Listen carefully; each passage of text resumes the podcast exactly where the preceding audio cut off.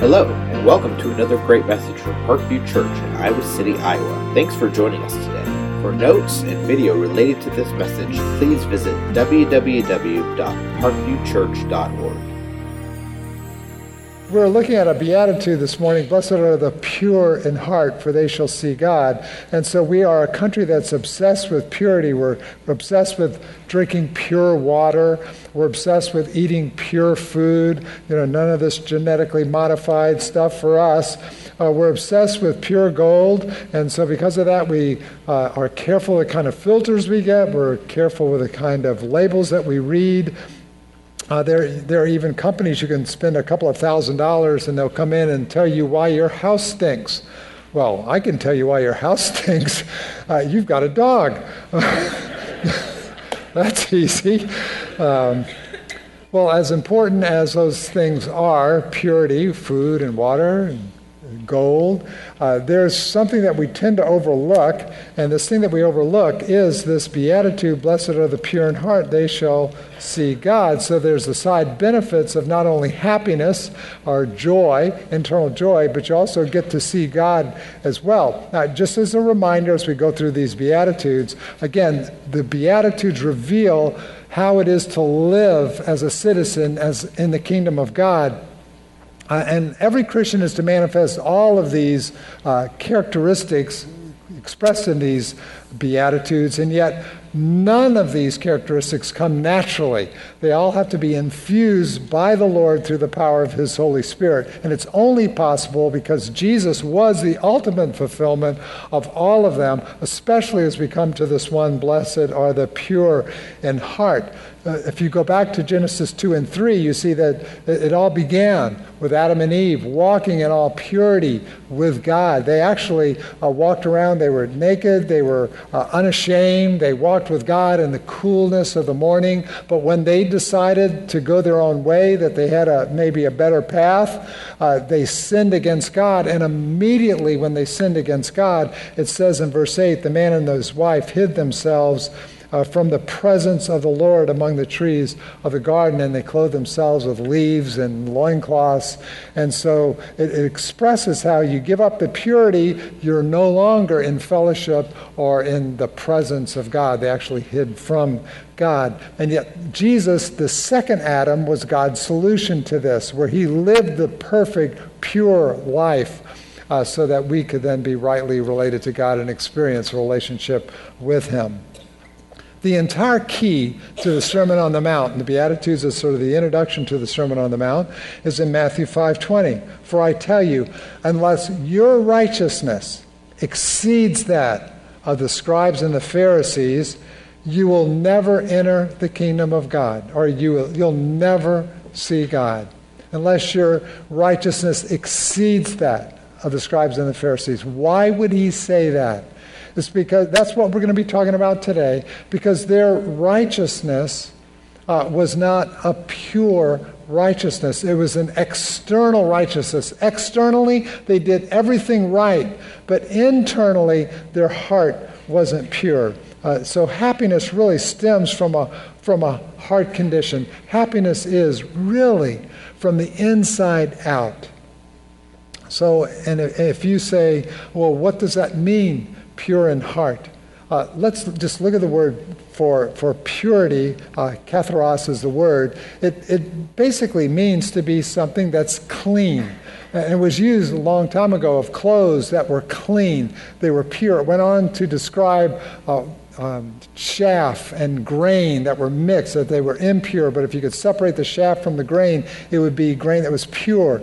It described wine that wasn't uh, mixed with water, it was pure wine. It was the wine that Jesus served at the marriage feast of the Lamb. It was unadulterated, it was, it was pure.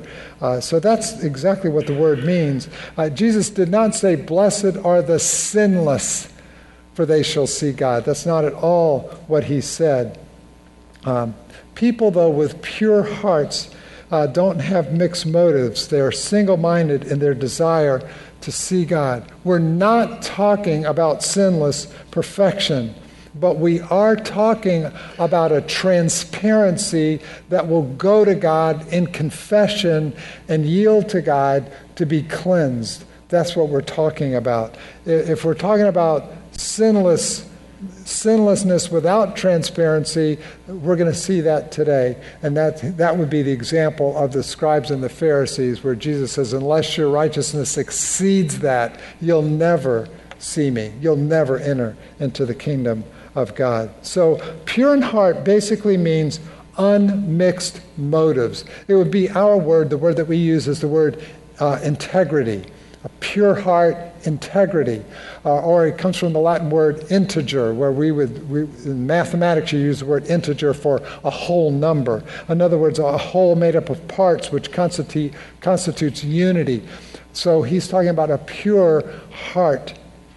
Um, in other words, you would live a life of integrity where you wouldn't say one thing and live a different way.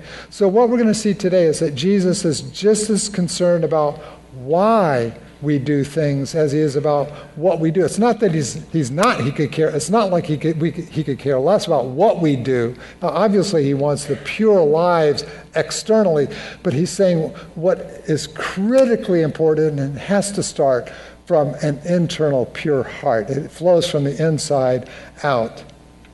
Jesus was very compassionate with sinners. Um, you look at the woman who was caught. Whenever we think of purity, a lot of times in people's minds, it's not pure air, it's not pure food, it's, it's sexual purity. And when Jesus was confronted with this woman who was caught in adultery, I mean, he unloaded compassion upon her. Uh, and yet, when, when you think of those who had externally had it all right, but internally were filled with mixed motives, it was described in the Pharisees, Jesus unleashed fury upon those folks. He called them hypocrites, he called them hypocrites. He says, you're, you're, just a bunch of hypocrites. Even though externally they did everything right, internally uh, they were so corrupt. Um, and, and it's, it's a word that means hupo, under, under judgment you're judged for this false appearance of goodness. The Greeks would use the word uh, for hypocrite as a play actor. And so just listen, for example, in Matthew 23, how, how Jesus just spared nothing for those who had impure hearts, even though the outside was very, very pure in the, in the eyes of others. Woe to you, scribes, Pharisees, hypocrites! You tithe mint, dill, cumin. You've neglected the weightier matters of the law justice, mercy, faithfulness. These you ought to have done without neglecting the others. You blind guide, straining in a net, swallowing a camel. Woe to you, scribes, Pharisees, you hypocrites! You clean the outside of the cup and the plate. Inside you're full of greed and self indulgence. First clean First, he says, you clean the inside of the cup and the plate. That, that's the purpose clause. You start with the inside, that, the outside, will be okay. So he just goes on over and over. And God is very concerned, not just with the externals of what, when we think of purity, what it looks like on the outside. He is extremely concerned about uh, the consistency of what flows from the inside out. So when he uses the word pure, he means free from any adulterating matter. In other words, and that's, that has got to start with the heart. Blessed are those who are pure in heart, they shall see God. So Jesus is saying that's how it all begins. And um, I, I want to first start by just giving you some principles that come out of uh, Matthew chapter 6. So, when we're talking about purity of heart, I want you to meet a cardiologist who knows an awful lot about heart purity. Uh, his name is Dr. Jesus. And uh, so, what. what Dr. Jesus is going to do is first, he wants us to understand what is the foundation. So, if you're going to go to the doctor and maybe you've got a murmur, maybe there's something going on and you want to get checked out, he might give you some foundation for good heart care, some basics for good heart health. And that's where Jesus starts. He's just going to give us some basics for good heart health. And I want you to see three things that you have to understand if you're concerned about your heart. First, I'll just give them to you right up front, real quick. Number one, you got to know that God sees everything. Number two, you've got to understand that motives, your motive is absolutely key. It's going to reveal what's going on in your heart. And thirdly, your priorities are absolutely essential. Those are, those are three things that reflect heart health. Um, God sees everything, motives are key, priorities are absolutely essential. So, first of all, remember that God sees everything. So, throughout these Beatitudes, then what will, what will happen is through the Beatitudes now, Jesus is going to explode those Beatitudes over the next couple of chapters in the Sermon on the Mount. And this one is so key about purity of heart. He spends a whole next chapter, Matthew 6, on it. And so, what I'd like to do is just look at that for, for a few minutes. Three times in Matthew 6, you're going to see this one phrase repeated over and over and over. And it says, And your Father who sees in secret will reward you. So nothing is secret from God, nothing is hidden from God. There is nothing that would ever surprise Him. Does that, does that bother you at all? Is there anything you've ever done, said, or thought that you wish Jesus hadn't have heard or, or seen? Anything? Oh, if so, tell it. Turn to the person next to you. No, I'm, I know you wouldn't tell them. I mean, you're not even telling God. Why in the world would you tell the person next to you? And, and the truth of the matter is, if the Lord sees it, if the Lord knows it, why wouldn't you just go ahead and acknowledge it? Just go ahead and confess it to Him.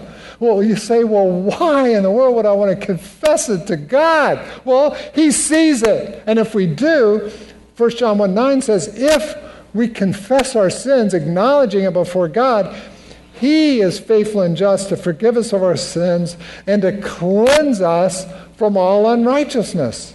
Hebrews 4 says, Nothing in all creation is hidden from God's sight.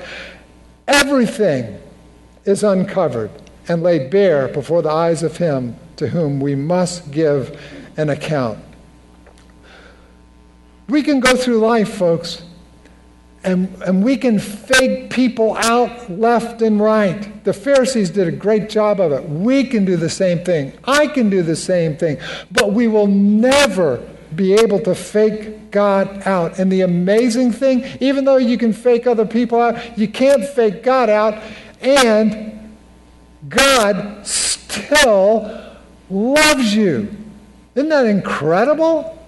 God still loves you. That's the beauty of the gospel.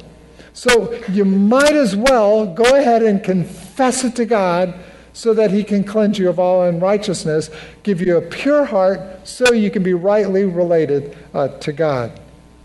The beauty is once we confess it to God, then the next step is we do confess it to our brothers and sisters in Christ. Why? So they can be praying for, for us, so they can be holding us accountable as well so that there in our lives there'll then be that congruity between the inside of the cup and the outside of the cup and that all, all that does is help us in our relationship to god our relationship to, with others and it also increases the, the witness that we have within the world that's how we started the sermon on the mount showing that if we were to live this we wouldn't need any evangelistic outreaches at all ever. All we would have to do is actually live in the power of the Holy Spirit, the Beatitudes. It would make such a profound difference in the lives of people around us. So we confess our sins to each other, pray for each other so that you may be healed. The earnest prayer of a righteous person has great power and produces wonderful results. So remember that God sees everything. Secondly, review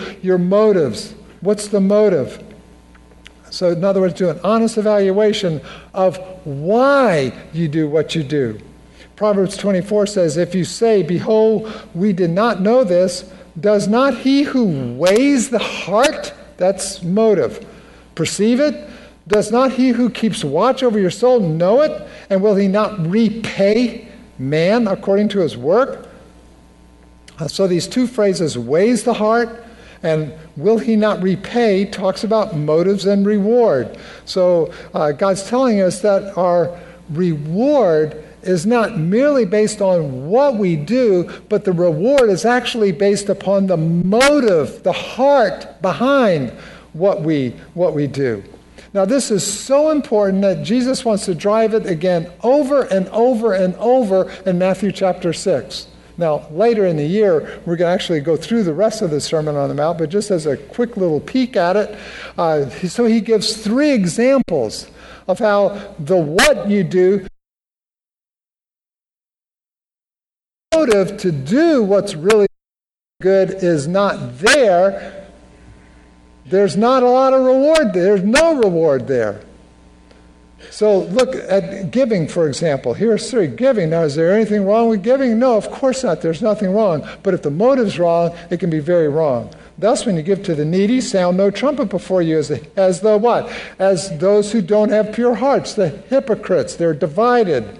Do in the synagogues and in the streets, that they may be praised by others. Truly, I say to you, they have their, and it's the word misthos. It's used throughout chapter 6, and I don't know why the translators translate it reward, and then the next word, apodidomai, reward as well. To me, what makes more sense is they have their wage.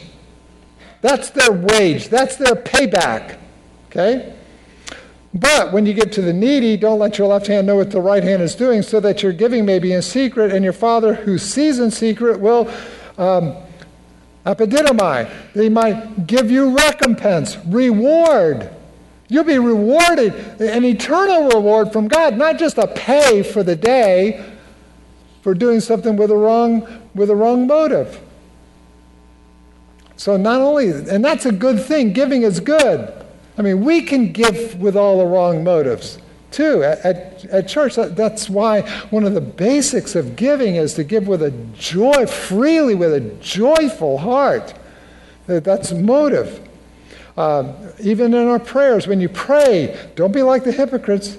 They love to stand and pray in the synagogues and on street corners that they may be seen by others. Truly, I say to you, they'll have their misthos, they'll have their pay, they'll have their wage. But when you pray, go into your room, shut the door, pray to your Father who's in secret. Your Father who sees in secret will reward. Apodidomai.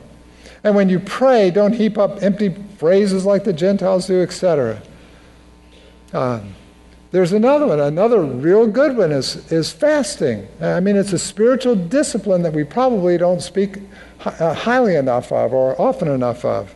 When you fast, don't look gloomy like the hypocrites, for they disfigure their faces. Fasting may be seen by others. Truly, I say to you, they've got their pay. I mean, it's great for your mitochondria. Just fast for three days. Destroys, destroys the deficient mitochondria. Uh, that's your payback. It's good for you physically. But that's all there is. That's all you get. Pay, wage. But when you fast, anoint your head, wash your face, that your fasting may not be seen by others, but by your Father who's in secret, and your Father who sees in secret will eternal rewards, recompense from God. You get all the spiritual benefits from it. So, those are examples of the Pharisees who externally had everything going right. They, they looked so good on the outside, but they were so bad on the inside.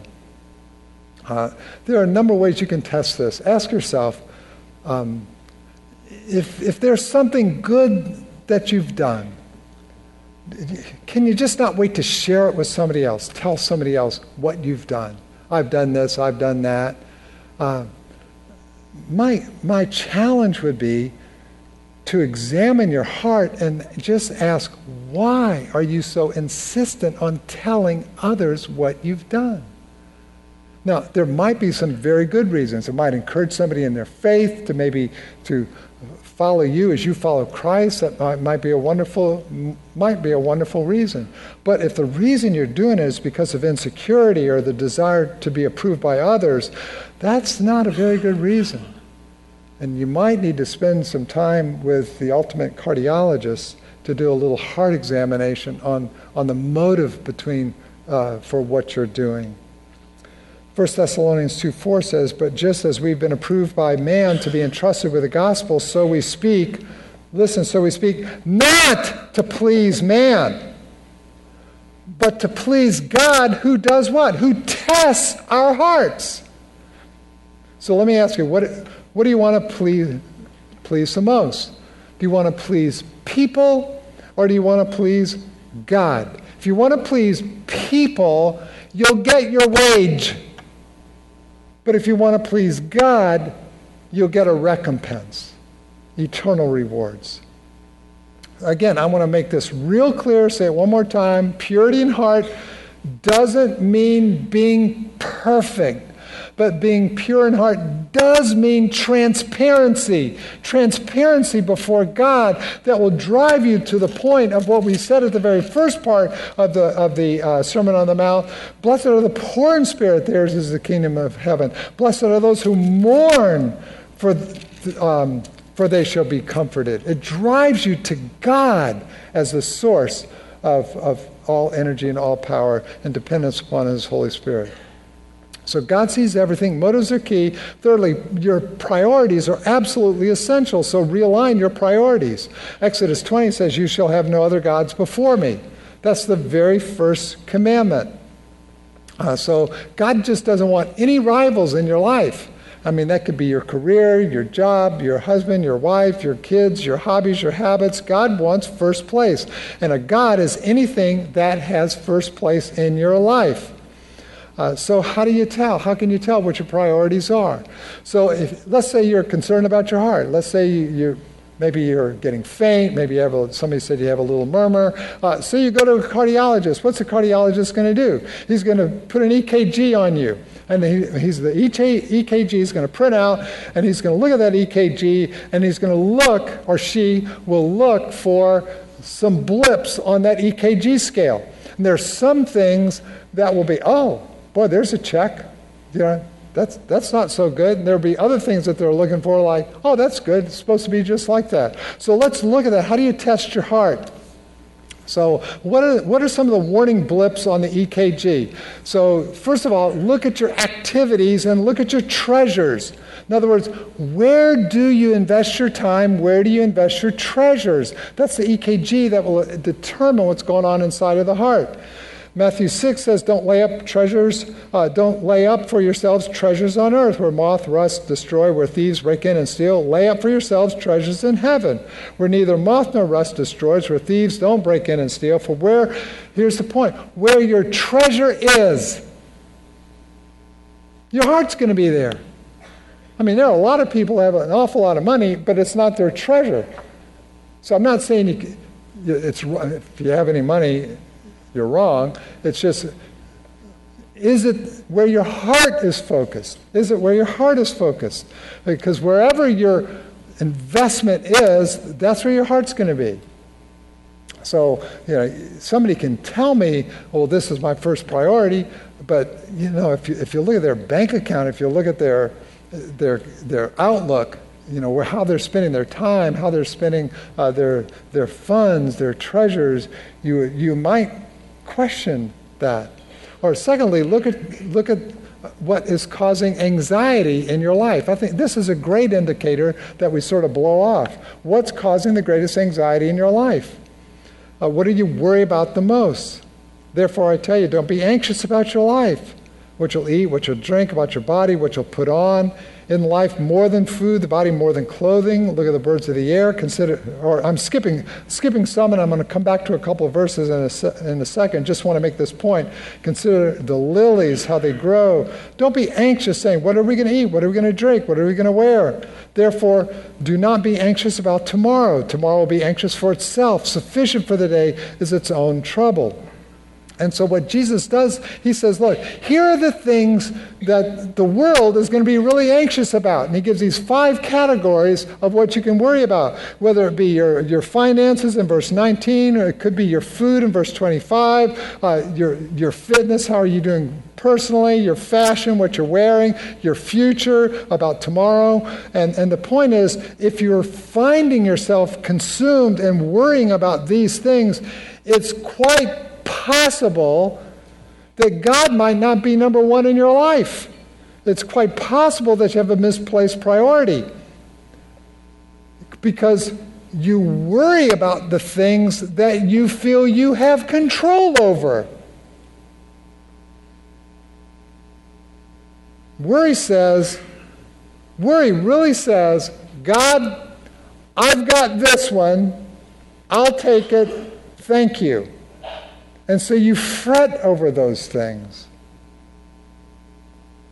Thirdly, so look at your activities and your treasures. Look at your anxieties. Thirdly, look at your ambitions. See, my goals reveal the direction of my heart. Whatever's the number one goal in my heart is going to be what is number one in my life. So now I want to go right back into that same passage that we just looked at, and I want to highlight verses 31 to 33. Don't worry about these things. That's what the pagans in the ESV are seeking after. Another version, that's what the pagans are always looking for. In other words, this is their ambition in life. They're driven by this. This is what consumes them. Your heavenly Father knows that you need those things. Instead, set your heart first on his kingdom.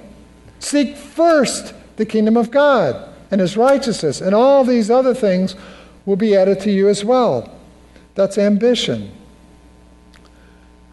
Now, here's an issue. For a lot of Christians, our ambition tends to be the exact same thing that everybody else in our neighborhood has.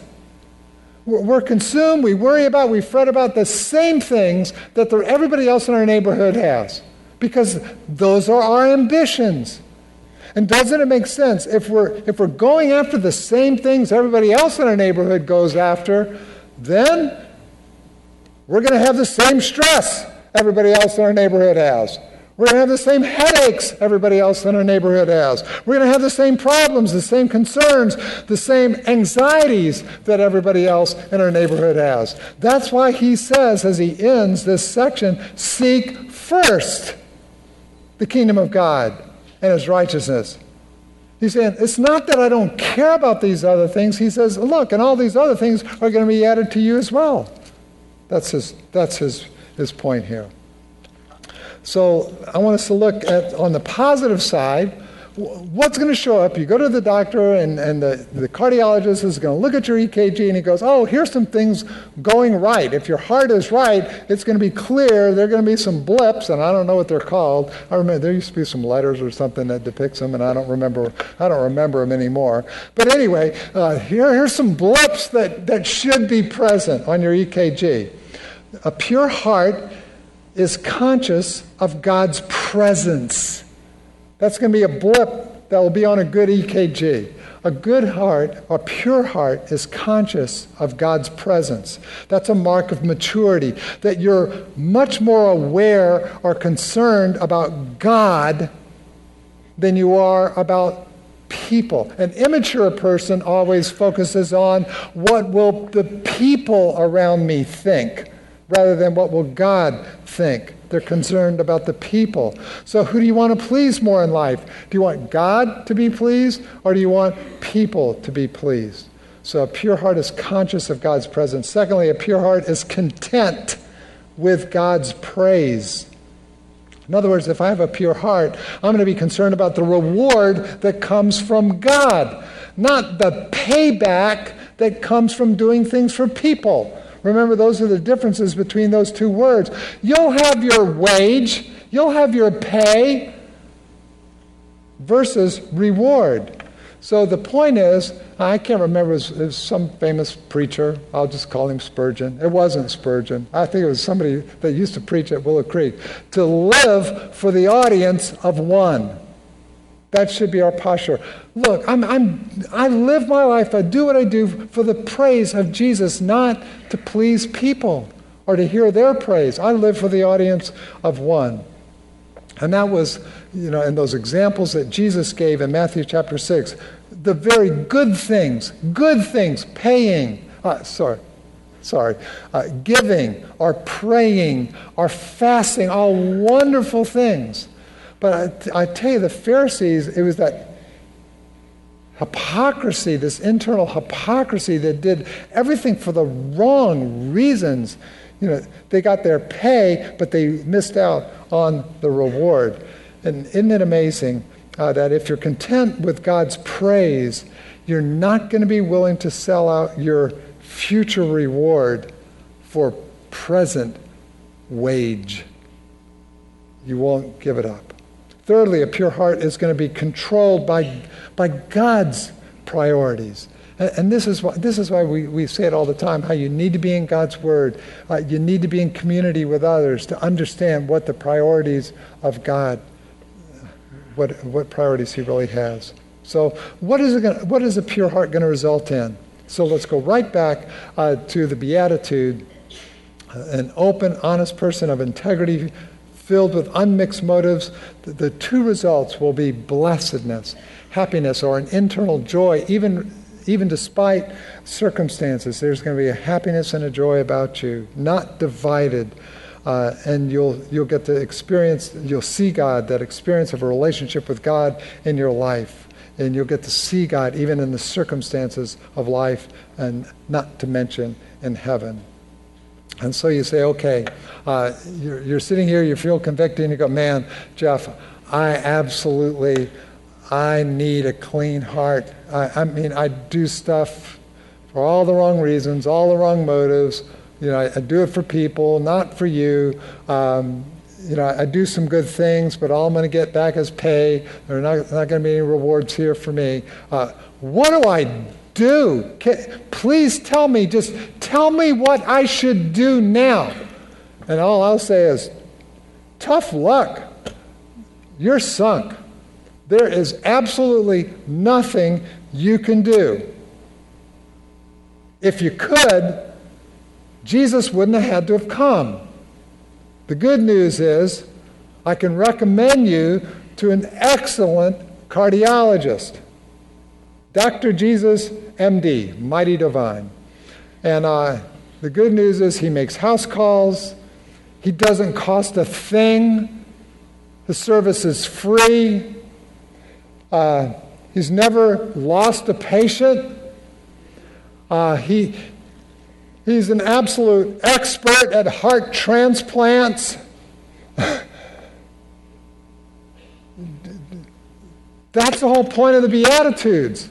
You can't do it, any of these yourself. You have to trust Christ. This, this was the plea. Do you remember David? I mean, here's a, a man after God's own heart, but he had such a mixed heart. Don't you remember at the time when kings were to go out to battle, he looks out on the rooftop, there's Bathsheba taking a bath. He can't wait just to have her. Uh, sends for her, has sex with her, gets her pregnant. And then when he finds out that she's married to somebody, boy, he virtually just kills him. He's confronted. Again, I, am not talking about sinlessness, but I am talking about transparency, which will lead to confession. That was David.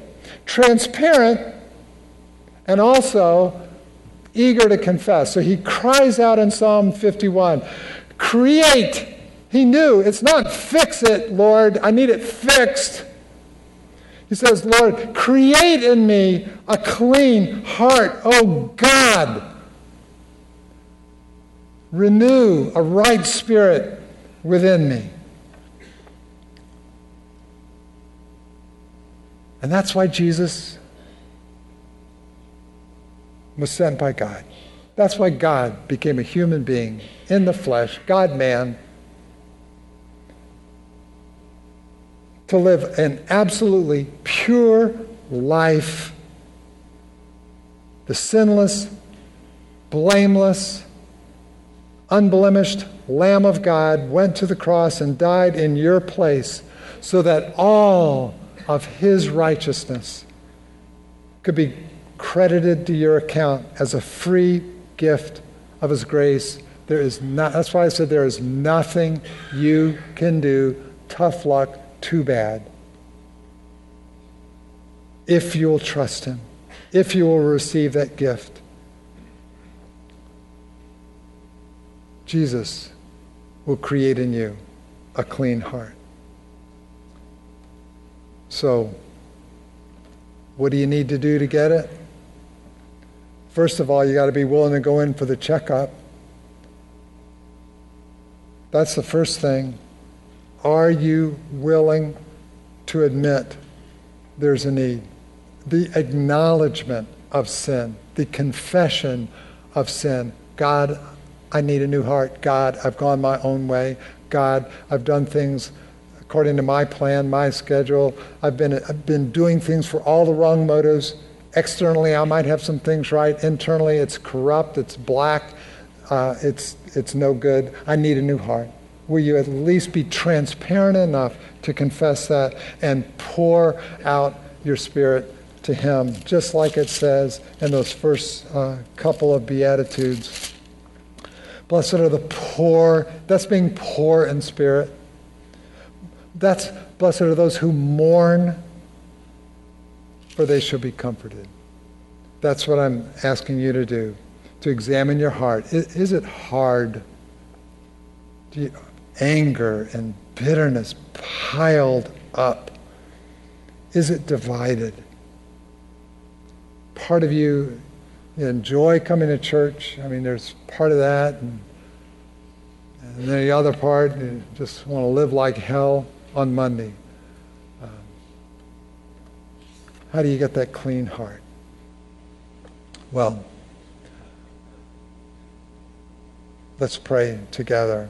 After I pray, uh, we're gonna. I'm gonna ask, or while, while, I'm praying of Scott Gaskell, we're gonna have a commissioning for Scott and for his team that will be uh, planning this new church that we've talked about. Uh, they'll make their ways on up here. And if, if there are any elders in the congregation in this service, if you'll come on up at the same time. And um, we're going to have a time of commissioning for them. And after we pray for them, um, then you're dismissed, okay? So let me, let me pray, and then those folks can make their way on up. God, we, we're just coming to you this morning as, as transparent people. Uh, we don't want to, we know we can't pull the wool over your eyes. We know there can be nothing secret within us that we can keep from you. So we just admit it, Lord. We need a new heart. I need a pure heart, and it's not. So help me, Lord, in, in the process, become way more aware of your presence, that, that you can just see everything. And thank you, even though you can see everything, thank you for, for loving me and loving me enough that you would even send your son Jesus to die for me. Lord, you know every single thing that we've done. There are no locked doors, there are no secrets that we can keep from you, and every thought, whether it be a thought of impurity or a thought of anger, perhaps a thought of depression, or even a thought of suicide. Uh, Lord, uh, to be honest, it, it's so hard for us to even believe that with these thoughts going on inside, that you still love us so much. And so, like David, we just cry out to you. We don't need a heart remake. You, we need for you to create in us a new, clean heart. So, God, help us by your Holy Spirit. For those who know you, to realign our priorities, to put you first in our lives, Lord, that we might begin to experience that internal joy and happiness from the inside out. And I pray, Father, if there's anyone here who hasn't personally come to that point of trusting you, just to be transparent enough to say, Jesus, I need this new heart. I want to trust you as my Lord and Savior. Come in, make me into a new person. And I'm going to trust you. Just take me step by step. I don't even know the next step, but I'm going to trust you for it. So we love you. We thank you for this all. And we pray it in Christ's name. Amen.